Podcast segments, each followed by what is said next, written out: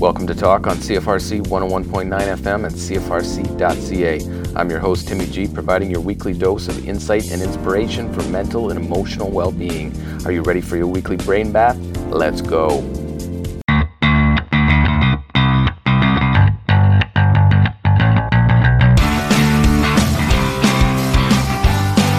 Mental health news from around the globe.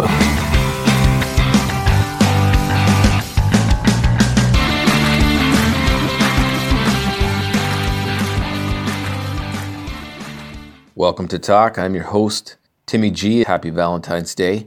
You may not heard much about mental health trends coming out of India these days, but in Bengaluru, otherwise known as Bangalore, a population of over 10 million people, the school system is now discussing why it's critical to include emotional health, emotional literacy, as a subject in the school curriculum.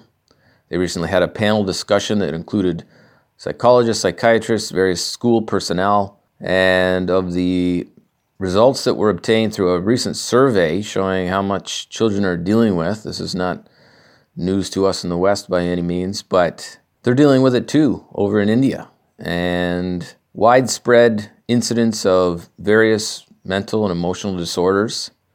And their school system is looking at cracking down on early diagnosis and also implementing emotional literacy into the system to be sure that uh, young people are being educated on the various terms and uh, different things that uh, contribute to mental and emotional well being. So that's encouraging for sure. Looking to Alberta, we have an article in the Alberta Farmer Express from reporter Jennifer Blair New organization aims to destigmatize mental illness in the agricultural industry by getting people to talk more, ask more, and listen more. This uh, article focuses on Sean Stanford. He had a incident one week last winter where he was having severe chest pains and thought he was having a heart attack. Went to the hospital. They said no, everything is fine. He went back again and again. Ultimately, he was having a panic attack. Sean says he kind of wished that it was something physical. It would have been maybe a little bit easier to deal with. But this is a story, Sean's story is becoming all too familiar in Canada's agricultural community. The stress of farming is taking a heavy toll on today's farmers, who are increasingly expected to produce more with less time, money, and support. Sounds like a familiar story, not only in agriculture, but in the corporate world, even in nonprofit organizations. People being asked to do more and more in less time and with less resources. Where are we going and is it worth it? But the stress that uh, Sean and others experience can often go undiagnosed owing to an overburdened rural healthcare system and a shocking lack of mental health resources specifically for farmers. But a new nonprofit organization hopes to change that. The Do More Agricultural Foundation, which was launched last month, is the first Canadian mental health organization that focuses on resources and support for farmers and their families. Farmers have needed a resource like this for a long time, says Stanford, who had always been a little anxious growing up. At the time, he chalked it up to stress, the normal day to day pressure that everyone deals with. It wasn't until last winter that he realized just how much it was affecting his life and his farm. He says it was kind of a perfect storm of crap raining down on me. It seemed like no matter what I did, there weren't enough hours in the day, there wasn't enough money in the bank to keep everything going. Maybe if you're listening, have you been in a situation recently where you just feel like you're on the treadmill, there's not enough hours in the day, and no matter how much you add to your day, it's not enough to produce the income, the money that you need to alleviate the stresses in your life. It's a very common modern problem. For Sean, all of his uh, farm chores were piling up.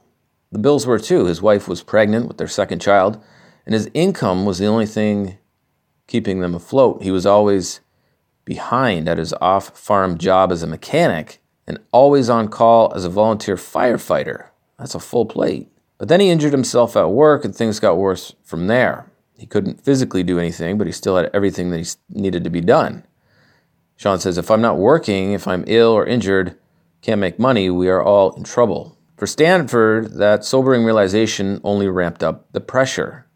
Their success or failure as a family and as a farming operation was on his shoulders. Stanford says, I don't farm that many acres, so there isn't a lot of room for error. Who grows 650 acres of both dry land and irrigated crops.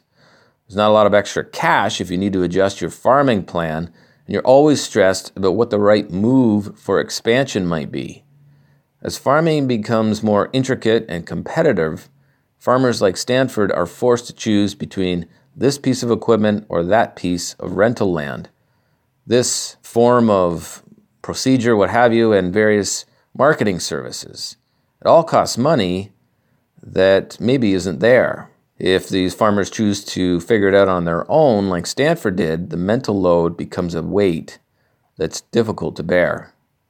Farming is tough no matter what, says Stanford, but I'm starting from scratch and building up to something whose operation is separate from his father's and his brother's.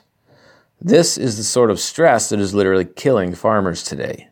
Stress for any uh, anyone causes more psychological distress, and farming is considered to be one of the most stressful occupations, says Judy Malone, Chief Executive Officer of the Psychologists Association of Alberta. Male farmers do have higher levels of stress, social isolation, psychological distress, and rates of suicide, according to Ms. Malone. A study conducted by the University of Guelph found 35% of farmers suffer from depression, 45% from high stress, and 58% from anxiety. In many cases, those illnesses remain undiagnosed.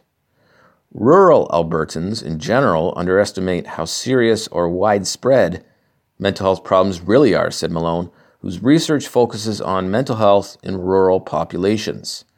Up to one third of people who live in rural areas have moderate to high levels of psychological uh, distress, which can show up as anxiety, depression, substance abuse problems, and even suicidal behaviors.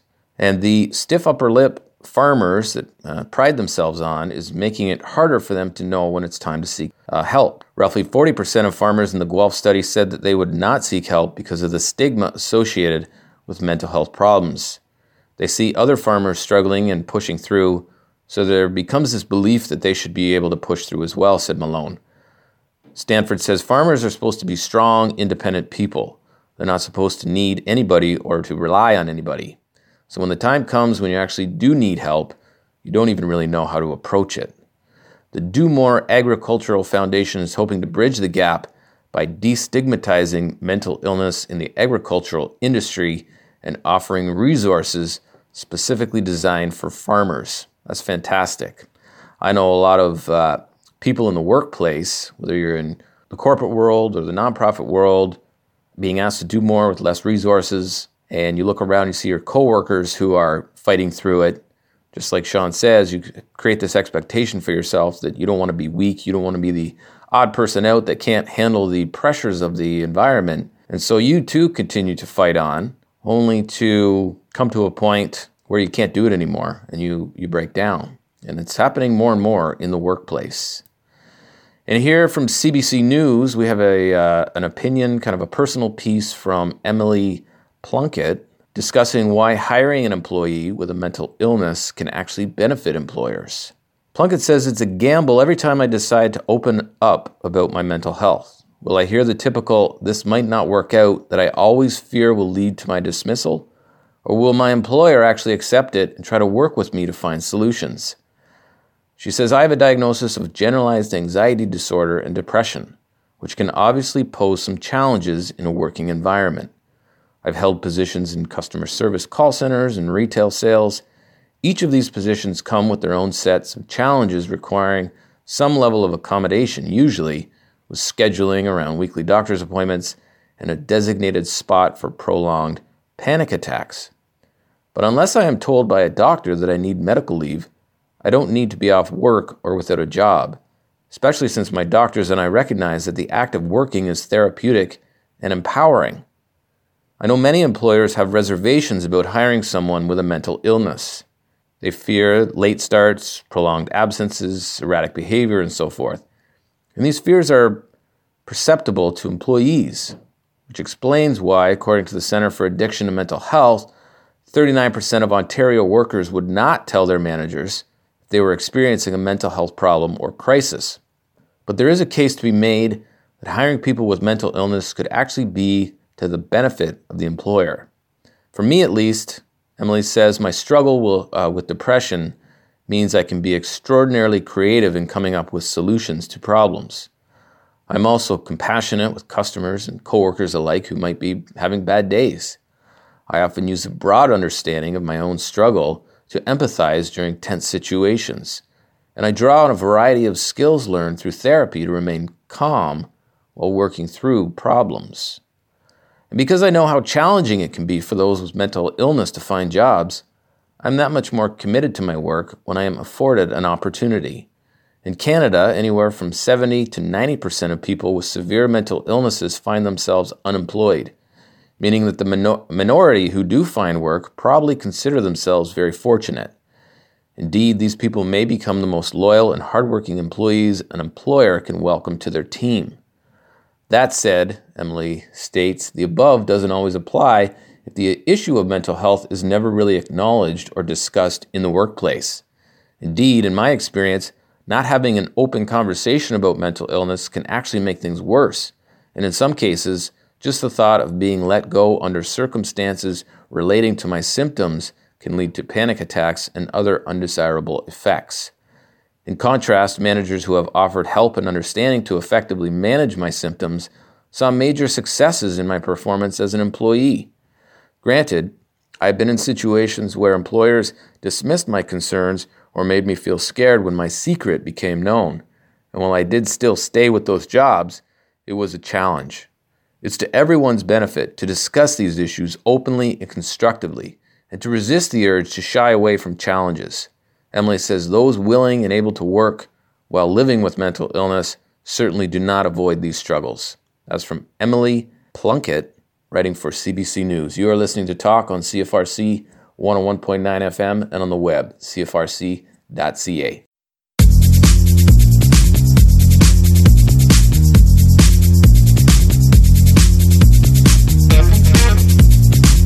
Let's get personal, our talk feature interview.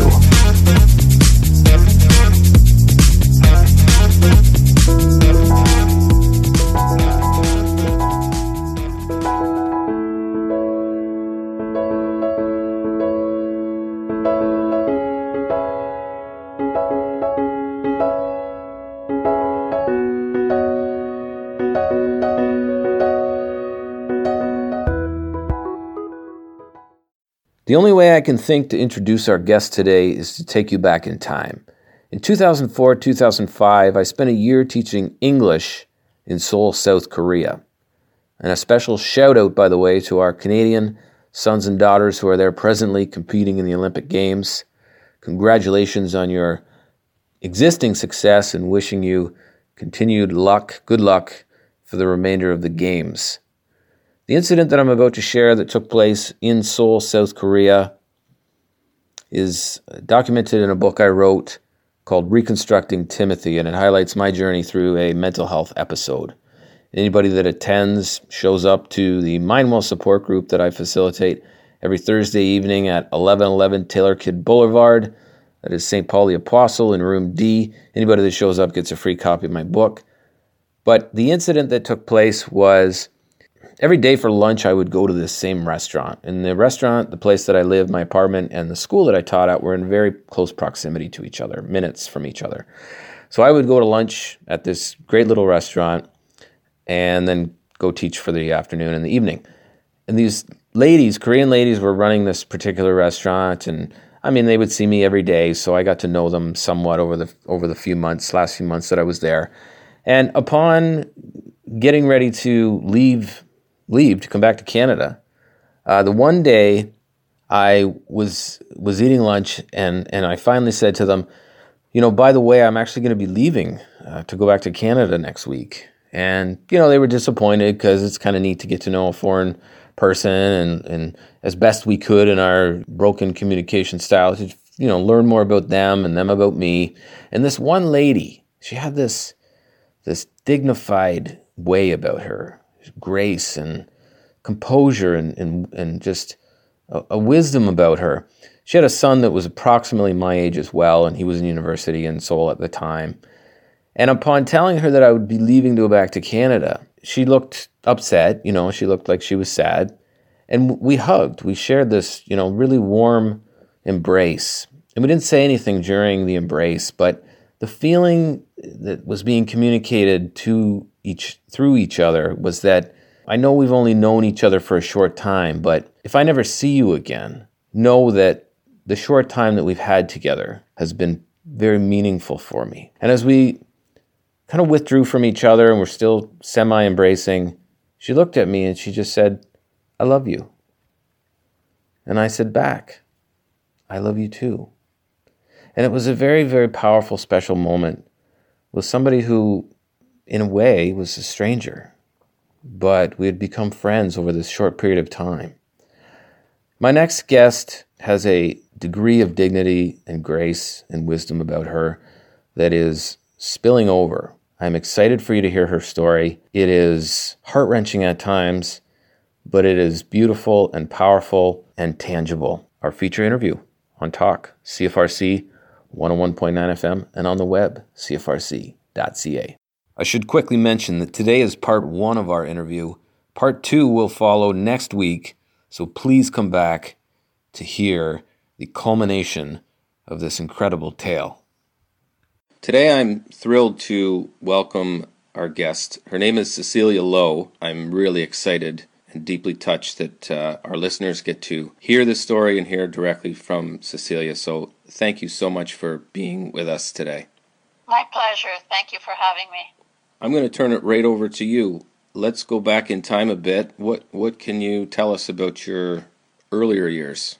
Well, I was um, I grew up in Gananoque. I um, at an early age, 18, I went to Toronto and I was determined that I would have a fabulous life in Toronto. I became involved in a lot of things, and I grew up somewhat naive, so I didn't really appreciate everything I encountered. And as time went by, and I began to age, I too wanted to, um, you know, have uh, have a partner, have a good life, as I thought it was. So I I did marry. It turned out that um, the marriage only lasted five years. Uh, the marriage was, after marriage, it became very abusive. There was a child from that marriage, and um, after the breakdown of the marriage, that child was abducted. How did you, I guess, come to the realization that child wasn't just gone for the weekend as opposed to, oh my gosh, this child's been taken and I have no idea what to do now? Well, the child was to come home 5:30 Sunday evening, and it had always been right on time, 5:30 arrival, always. 5:30 came and went. No child, unable to contact anyone on the telephone. So, um, I don't know, the fear, the overwhelming, I can't even describe it. As each hour ticks by, slowly overtakes you, the person. Mm. The next day, I wa- was a Monday, but on the Tuesday, I was supposed to go to court. But on the Monday, I called the police. I did. That's all I knew to do. They they were not alarmed. They thought it was perfectly normal. Well, that's the impression I had. Let's put it that way. And um, they refused to look for the child. I was beside myself with, with being distraught. It was myself that I, believe it or not, focused on because I knew if I lose it now, I'll, I have no hope. So I um, uh, focused on, okay, where was that child on the weekend? And I started, oh, like you see in the movies, you know, take your picture, take your little bit of information that you know, and start walking the street and asking people. And then I had to send home for a picture that had to be sent by, you know, gray coach or whatever quickly. Um, anyways, because that was in 1983. So things are a lot different now. Anyways, I took my picture and my notepad and I started walking the street. Um, I knew the route I would take because I knew where the child had been on the weekend. And so I started asking everybody, have you seen this man? Have you seen this child? Have you seen this man? Have you seen this child? Everybody I met. Eventually, I did find someone who recognized them. They told me the apartment building they were in. Now, you had said earlier, I'm just going to stop you for one second. I know you had mentioned to me in a previous conversation as well, and I'd love for you to kind of expand on this point because it's so it's, it's almost beyond words to characterize how you work through this being in this predicament but you made the statement you know do i given with what's in front of me do i do i kill myself or do i continue to go on how did right. how did you how did you work through that well there was this bookstore on college street called women's bookstore and prior to that i had read a book called as a man thinketh and for some reason, I just, something in me said, I have to get that book. I have to get it. So I got, it's a little book, maybe 26 pages, you know, just maybe five by seven in size. And I got that book. It was, was a dollar and 25 cents. Hmm. And I remember, I can still see the cover and the 125 written on the cover.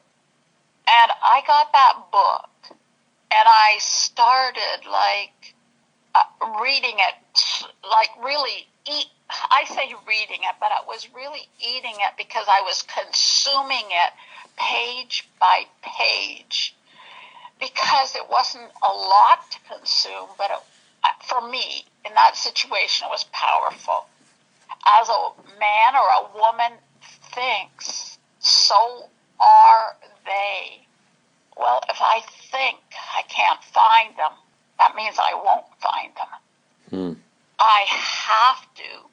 And it was all about thoughts producing what they called in the book fruit. But, you know, it's a, a behavior that brings about a certain action, that brings us uh, about something else in your life. And so I had to. That was like, for lack of a better word, that was like a little Bible for me. It was, no, no, it was a life preserver, is what it was. It was a life preserver. So it kept me focused. That's, I only had the capacity to focus on maybe four sentences because now I had to deal with um, police, attitudes, court, attitudes, how do you get through that? Uh, so I had to start with just what I knew. And eventually the police had to help me because I, uh, I had to take the bus to Ottawa to the Attorney General's office because that's where I felt the, the control of the police came from. Okay. And so I met with a lawyer in Ottawa and he listened to my story and he said that I had, you know, uh, I was, it was valid what I said to him. And he wrote the police back and said that they must, you know, look for my child because at this time child find was just coming into existence. There were no laws, no laws at this time. And so um, he sent the letter to the police force and so the police force still exercised a lot of control. They would not deal with me as a force or as an office. They put what they called a liaison officer in charge, and the only way I could communicate with the police was through that officer. Okay. So after you contacted Ottawa and so forth, you began walking the streets in, or was that prior to? that was prior to um, going to Ottawa. So you're walking the streets. You're trying. You're you're showing pictures of the, your child and and the your, your, ex at the time, and and trying to see if and, and what what becomes of that. Well, um, I found a the apartment building they had lived in. They had moved out the the weekend, but the superintendent was reluctant to give me access to the apartment, even though I asked for it.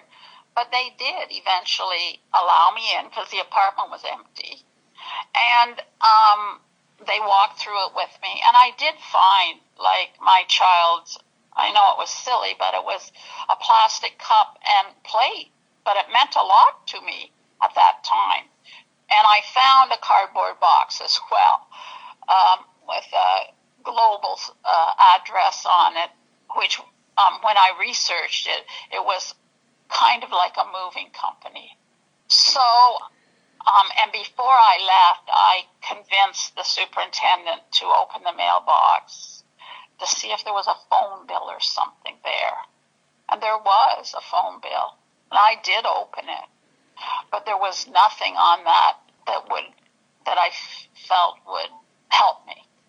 But the name on the box, the cardboard box, I contact, I found that company and I contacted them and they did tell me, yes, they packaged some things up, but they would not tell me uh, anything else because I needed a search warrant for anything else, and the police weren't going to do didn't wouldn't do that even though I asked them to. Hmm. So you're. I went to the company. Um, I presented myself and my story, hoping they would would still do it for me, but they didn't. So that was a little bit of a clue. So you just keep going. It's like, you know. And then I went to the uh, main library in um, downtown Toronto, um, and I um, did some research, which was on microfiche, you know, about abductions. I also, at that time, found out there was a what they called a Hague Convention, and there was all sorts of laws that had been created if it had been ratified by a country.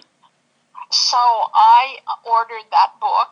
I ordered it, um, and it became it became a great source of what was legal, what I could do, what I couldn't do, who, what, and where.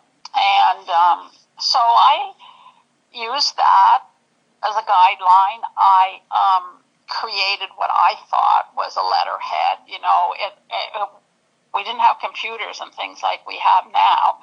So I created a little letterhead and I sent it out to organizations that were beginning to look for missing children. Out even as far as Oklahoma, I remember I sent. And every time I sent something, there was a cost because I had to include the court orders and the legal papers with everything I sent. So I had to be employed. So I did um, start working for a temp agency um, in order to fi- finance what I was doing sure. uh, to live. And um, so, and then I did eventually, I think around after a year, around a year, hired a private detective who I had read in the paper did actually uh, bring a child home from another country. But the long and short of that, that was another story because that was a nightmare because that private detective did not really help me. He took my money and didn't help me. Okay. Um, and then um, I did inquire of a couple of lawyers, but they were unable to help as well. I continued to work and continued to look, continued every avenue, every every everything that I could ever think of. And time went on, years passed, but you continued to work, you continued to search, and somehow every day, I don't know how, but because I guess because in the looking, there was something about the process of searching and we didn't have computers like we do today. This is literally physically looking in any way you can think of.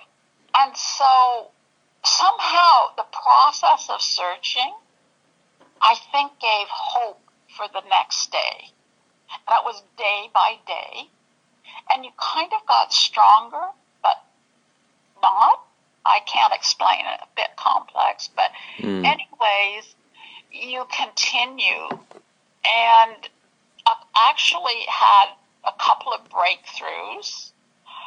Um, once in Florida, the abduct the person that did the abducting was stopped in Florida, and um, I was contacted, but by the time I got my information to them, it had taken too long. They could not hold them. Mm. And that happened a couple of times, twice or three times, and that was that was hopeful but frustrating. Mm-hmm. And finally, you reach a point where I did reach a point where I had literally done everything I could do. And you have to bear in mind, laws were different then than they are now. Very different. I had determined in my heart that I would not break a law in order to bring this child home. It was a like a vow I made to myself. Mm-hmm.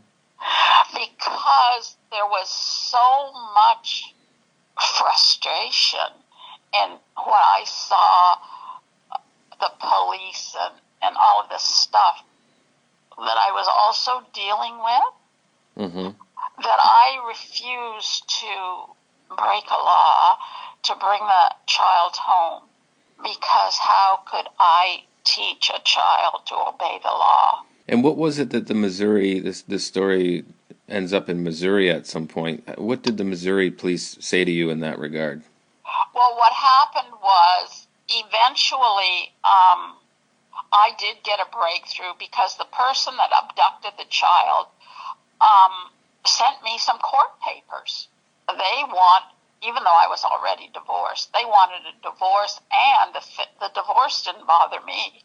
What they wanted they wanted support from me for that child. Wow. Well, that's how I was too. Wow. then, no. But I approached a lawyer that I had uh, seen early in the process, and she said, Oh, this is wonderful. Even though my blood was boiling, she said, This is wonderful. But why was it wonderful? She said, Because now that person has called you into a courtroom. Now, because you have been summoned, you have rights. Mm. Now, I had some rights, whereas prior to this, I did not have any rights. So um, I had, you know, found out that they were in Missouri at this time, but I had tried to get him home legally, and I couldn't. The, I have spoken to four different lawyers because Missouri had not ratified the Child Custody Act. Ah. That ratification would allow Missouri to acknowledge my court orders.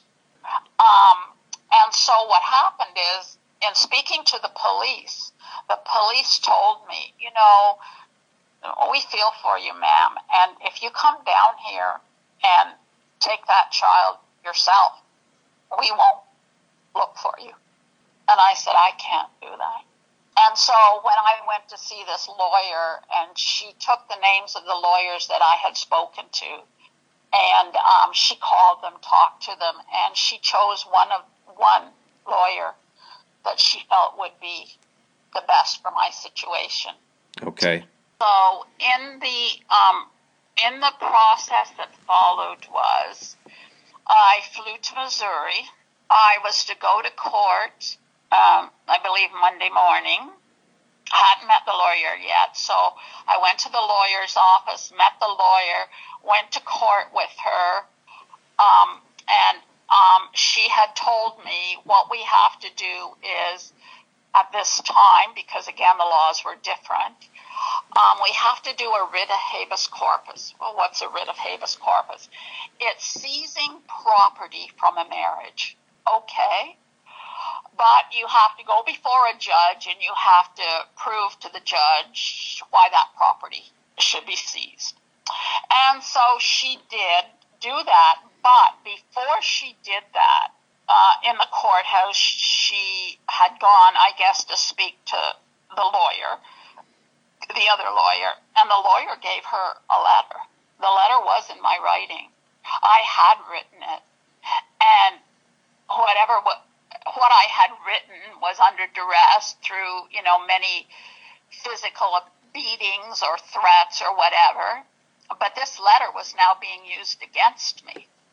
And when I saw the letter and I saw it was in my handwriting, it was such a shock to me that I got amnesia.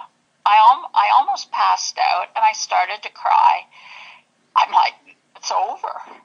The lawyer said, no, it's not over. You've come too far. We're going in there. So, what did the letter say?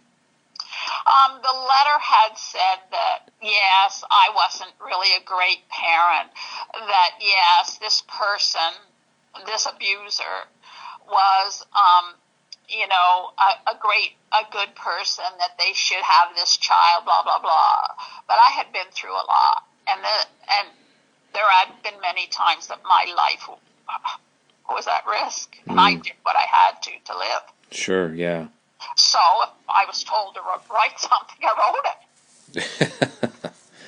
when you know that you could die or write something that you feel isn't really that, you know, detrimental, you don't have the foresight to see when it, when and how it can be used against you at times. Sure. And so, anyways, um, what happened? I honestly, I I did I couldn't remember anything. It the seeing my handwriting and what I had written then just threw me into such shock, I guess. And so uh, the lawyer uh, wiped my ear, my eyes, said, "Get in here." um, took me into the courtroom. I had to sit across the table from the one who did the abducting. But that person was the first one called to the stand.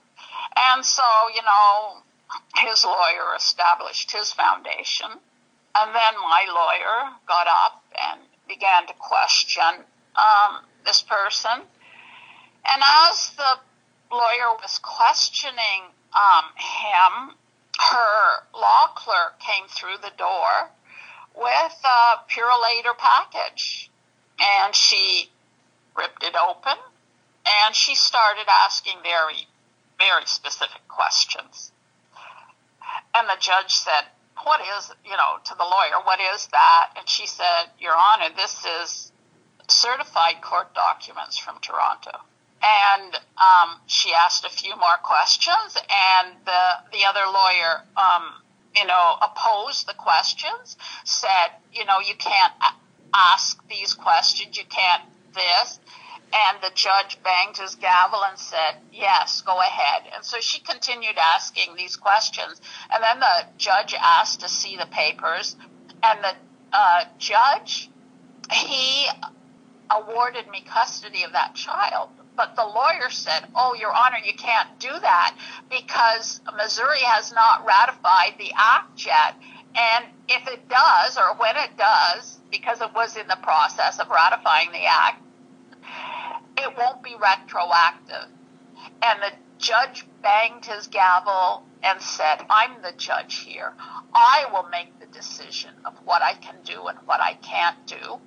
And so to what the judge did and its precedent setting, unheard of.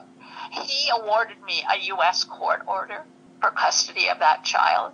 So I left there with a U.S. court order, and I had my Canadian court order already. And so we were driven by police car to the airport, and the police notified our change of plane in Chicago. And that plane waited for us, and we were home in Toronto at 7:30 that night. Wow. Um, And how are you feel? I mean, I know it's been years since this happened. You know, when you touched down in Toronto, how are you feeling? Well, I, I just I couldn't feel. Uh, I was here all of a sudden in my apartment with this child who's almost eight. I don't even know what that child likes to eat or drink. Hmm. I don't know anything about this child now. Now, I haven't told you everything that went on prior to going into the courtroom. There were, I had to meet with a psychologist and a child psychologist. They grilled me. Then they had me because they had seized the child and put the child in a foster home between the time administering of the writ of habeas corpus and my going into the courtroom. They had interviewed me quite extensively, and I ha- had read, read, read. I'm a, I read everything I could get my hands on about children who were abducted, about how to help them, about anything, about the law, about everything. I read, read, read. And the psychologist, after talking to me, said, Who coached you? I said, Nobody coached me. Don't you think it's the love a mother has for a child to research this so thoroughly that you know? And she said, You did an excellent job. And then after they interviewed me, they allowed me to see my child. They told me what to tell my child, and they told me not to hug that child because all of this that was going on, the trauma of everything, it would be too much if I ran to that child and embraced that child and wanted to let out everything about the search. And what what what was your response to that inwardly? Like, what were you thinking? Inwardly, I'm like, whatever you say, whatever you say. I want to do the best for that child, the best. And so I felt that these people who were educated, specialized in that field, were the best. They were associated with the courthouse and everything. So I did what they said. And I followed their instructions even after we came home. Because after, before we left, the psychologists spoke to the abductor and they said, We want you to say goodbye, but this is what we want you to say. He refused to say what they asked him to say. So I had to take the child without a goodbye, which it was not my that was not my desire because my desire is what is best for the child. Mm-hmm. If the if the abductor was not an abuser, maybe I would not have searched for them. I don't know, but it's the it's the horror that abuse brings to a mind or an emotional your emotional well-being that I could not allow this. I could not. You're listening to Talk on CFRC 101.9 FM and on the web at cfrc.ca. We will continue with part two of our interview with Cecilia Lowe next week, so please come back for that. And I want to share a poem now that uh, Cecilia passed on to me, a poem that she came across years ago that has provided her great comfort and shed some insight on her personal situation and also the lives of many other people that are walking around today. This is called the Mask by author Rosita Hall. If you want to check out Rosita's work, uh, you can go to rositahall.com. So here it is. This is called The Mask. I have a disguise and I wear it well. My true identity it will not tell. The secret safe it's stuffed inside. The closer you get, the more I hide. You see me laugh and sing my song. I smile a lot, but something's wrong. The world demands so much of me. I cannot be what they want me to be so I hide behind my mask. I know exactly how I want to be, but people, they're always judging me. So my talents and gifts, the genuine me, I cannot share so they can see. So my dreams lay dormant, my heart has gone to sleep, never to be awakened, for they're buried within me deep. I've stayed too long at the masquerade ball, I hardly recognize myself at all.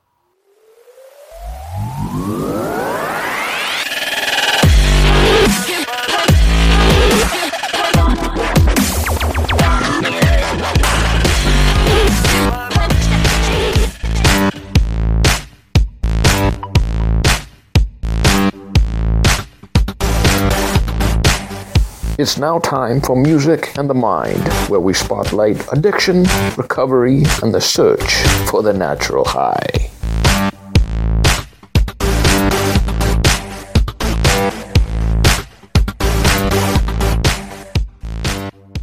Today's Music in the Mind spotlight is less about how drugs and alcohol can get in the way of our quest for the natural high, the good life, although they can, but more about how bitterness and resentment can do the same. The song Sometimes You Can't Make It on Your Own uh, by U2 on their album How to Dismantle an Atomic Bomb from 2004 uh, is a tribute that Bono wrote for his father Bob, who died in 2001. Bono sang it for the first time at his father's funeral, and it reflects on their tense relationship until just before his death, when Bono claims that they became closer than ever before. In Bono's words, he says, My dad's whole thing was don't dream. To dream is to be disappointed. That was really what I think his advice was to me. He didn't speak it in those words, but that's what he meant. And of course, that's really a recipe for megalomania, isn't it? I mean, I was only ever interested in big ideas, and not so much dreaming, but putting dreams into action. Doing the things that you have in your head has become an important thing for me. The song was dedicated to him, and it's a portrait of him. My dad was a great singer, a tenor, a working class Dublin guy who listened to the opera and conducted the stereo with my mother's knitting needles. He just loved opera. So in the song, I hit one of those big tenor notes that he would have loved so much. I think he would have loved it. I hope so. Uh, 2006, Sometimes You Can't Make It on Your Own, went on to win a Grammy for Song of the Year. And if there's somebody in your life, maybe there's an estranged relationship, somebody that's living or has deceased, there's some resentment, some bitterness, and you feel that forgiveness might be the salve to ease the pain that you're carrying around, perhaps it's time to reflect on this. Here it is, U2 with Sometimes You Can't Make It on Your Own. You're listening to Talk on CFRC 101.9 FM and on the web, cfrc.ca.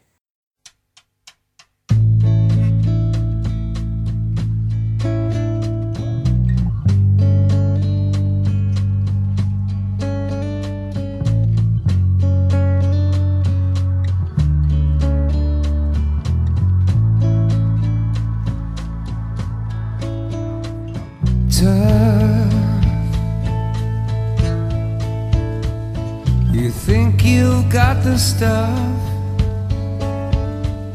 You're telling me and anyone you're hard enough.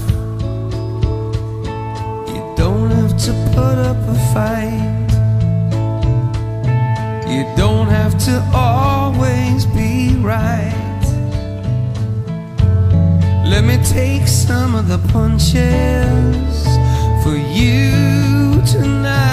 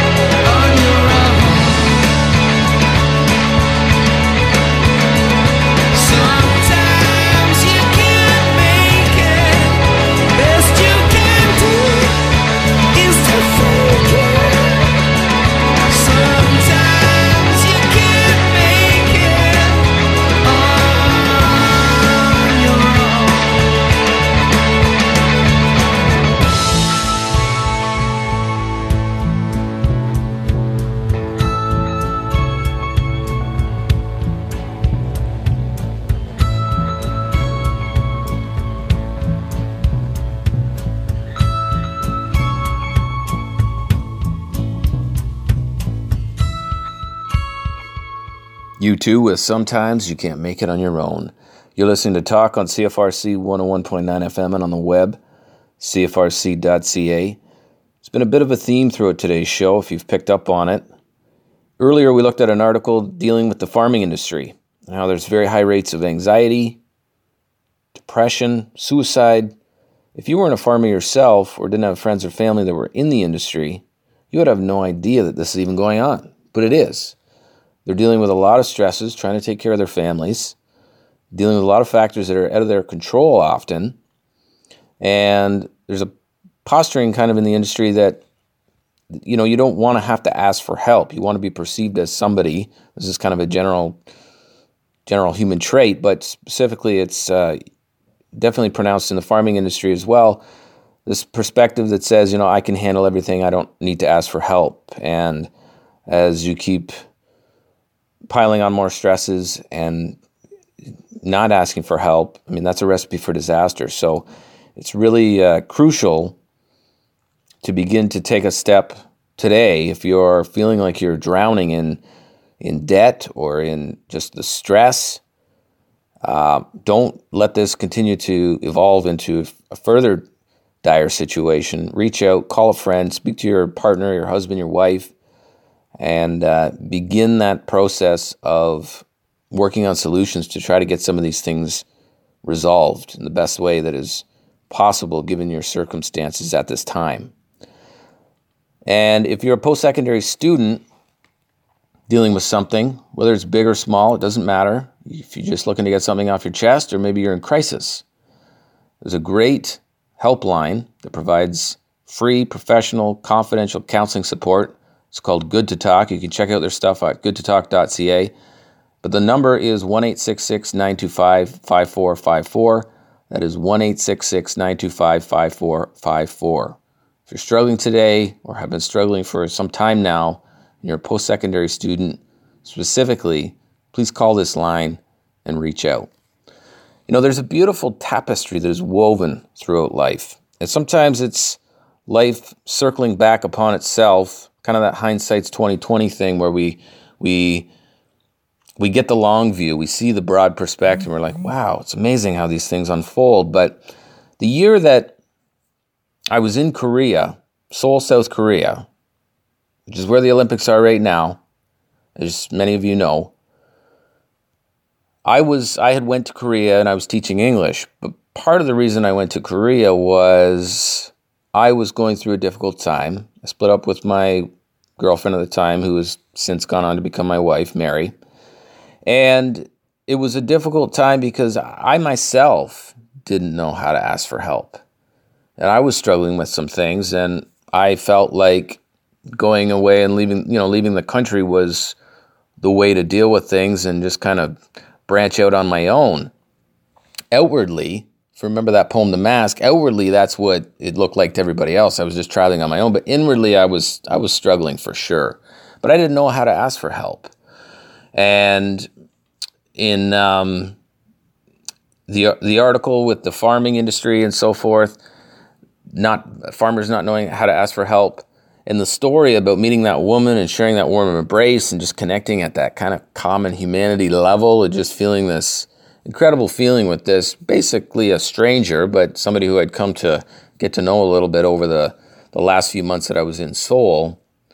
And in her dignity and her grace, which reminds me of Cecilia, who is featured in our interview today, and part two will be next week.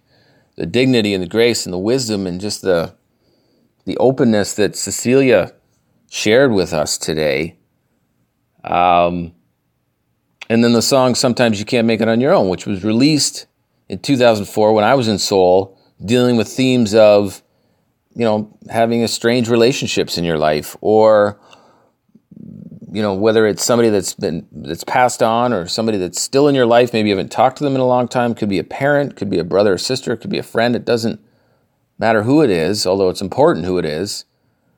Um, if there's some resentment and bitterness there that needs to be made made whole again, made right, so that you can come to a place of peace, as Bono and his dad did just before his father died in 2001. Um, it's just this beautiful cyclical tapestry that's connects us all the time and, and folds back in on itself so that we can see the big picture and see, wow, it's just amazing how these things come together and are connected and so relevant to each other all the time. So if you are having a rough day, this Valentine's Day, um, please reach out to somebody if you're struggling.